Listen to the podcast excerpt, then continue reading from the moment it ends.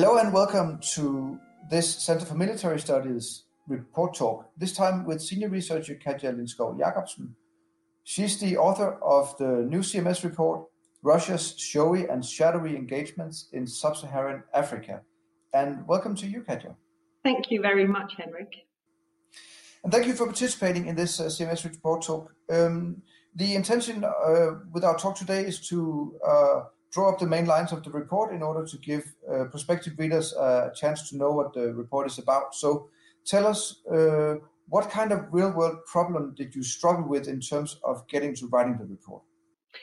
I think the report reflects the real world uh, phenomena, which is that Russia is increasingly um, visible in uh, across the African continent. The report looks at sub-Saharan Africa particularly, and it means that besides um, besides traditional intervention actors like the EU and the UN and coalition partners, it's increasingly important also to understand what role Russia plays in different intervention theatres. Uh, some of them are the same ones that the UN and the EU are also um, operating in. And and so from that starting point, what does the report do? What is the analysis uh, about how it is orchestrated? Um, the analysis looks at, um, it really tries to unfold the diversity of Russian uh, military engagement on the continent. So that is also reflected in the title. It looks at what it calls um, showy engagement, and that refers mostly to the sort of um, statements about military bases, etc., that when you look very closely, um, Russia doesn't actually have uh, that much military presence and that strong um, footprint. So that's uh, hence the showy.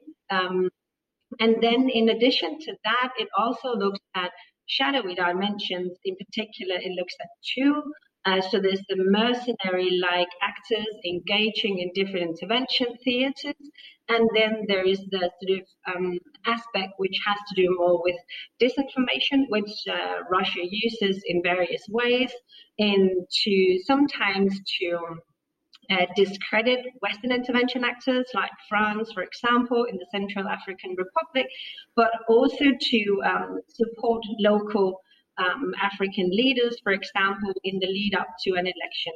So it details uh, both the showy and the shadowy elements. And then on top of that, it, it adds an argument about how we need to understand these dimensions as having, um, of course, uh, important elements that are very different from uh, liberal notions like the unaccountability of uh, mercenary actors, but sometimes also tentatively collaborative dimensions, um, and it looks at uh, how Russia um, collaborates very sort of pragmatically, um, and perhaps collaboration is even too strong, but relates with uh, pragmatically with uh, UN and EU um, intervention actors in CAR, the Central African Republic. And so, and, and another thing you didn't discuss is the kind of implications that fall out of this for Western or as you call them, liberal in, uh, uh, in, in, in quotes intervention actors. What are the kinds of implications that fall out of this increased Russian presence in Africa? Um, I mean, there's of course uh, multiple implications. I think one is uh, the report argues that it's it's important to acknowledge Russia's presence, to acknowledge its multiple dimensions, and to find a way that sort of um, balances the recognition of these tentatively collaborative dimensions, whilst at the same time uh, distancing um, from the dimensions that, that are not so easily uh, merged and um, not so easily, um, how can I say, um, similar to those principles of, of Western actors like democracy, accountability, and human rights.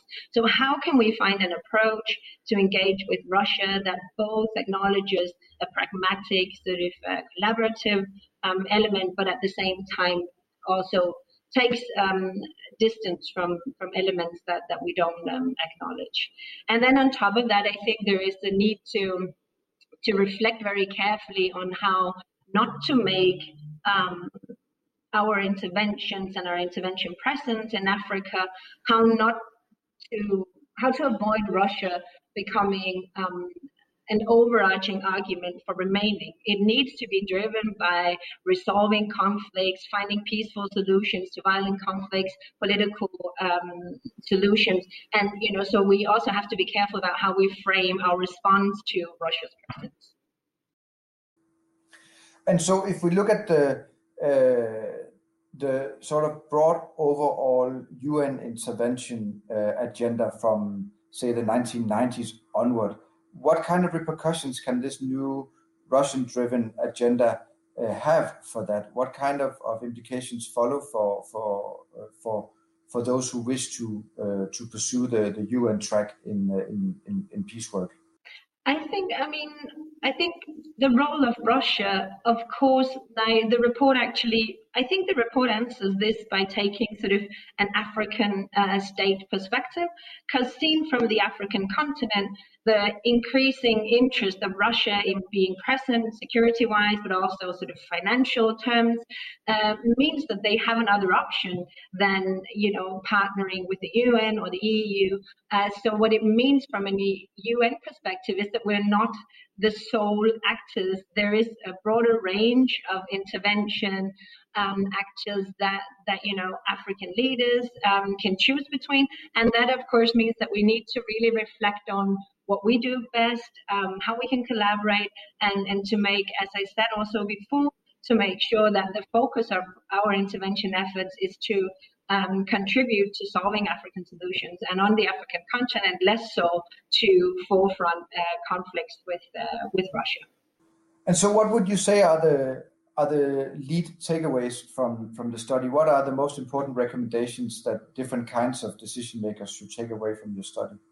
Um, the most important recommendation, I think, besides what I've already touched upon, is sort of don't let the um, internal discussion on liberal interventionism, what we're good at, and also what we're not so good at, what we need to reflect more on.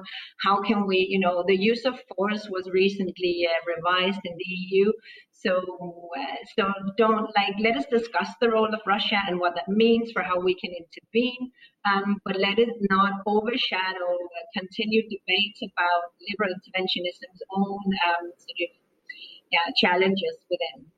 Um, but also, I think we need to just uh, look very nuanced at Russia. They play different roles in different conflict settings.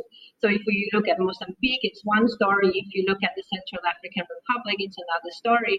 So I think for each intervention theater, we need to be very specific in how we understand the significance of Russia's presence and therefore also our response. Thank you so much, Katja. This has been exciting, um, and there's so much more stuff to discover uh, in the report published by the Center for Military Studies at the University of Copenhagen. It's entitled Russia's Showy and Shadowy Engagements in Sub Saharan Africa, and it's written by senior researcher Katja Lindskov Jacobsen.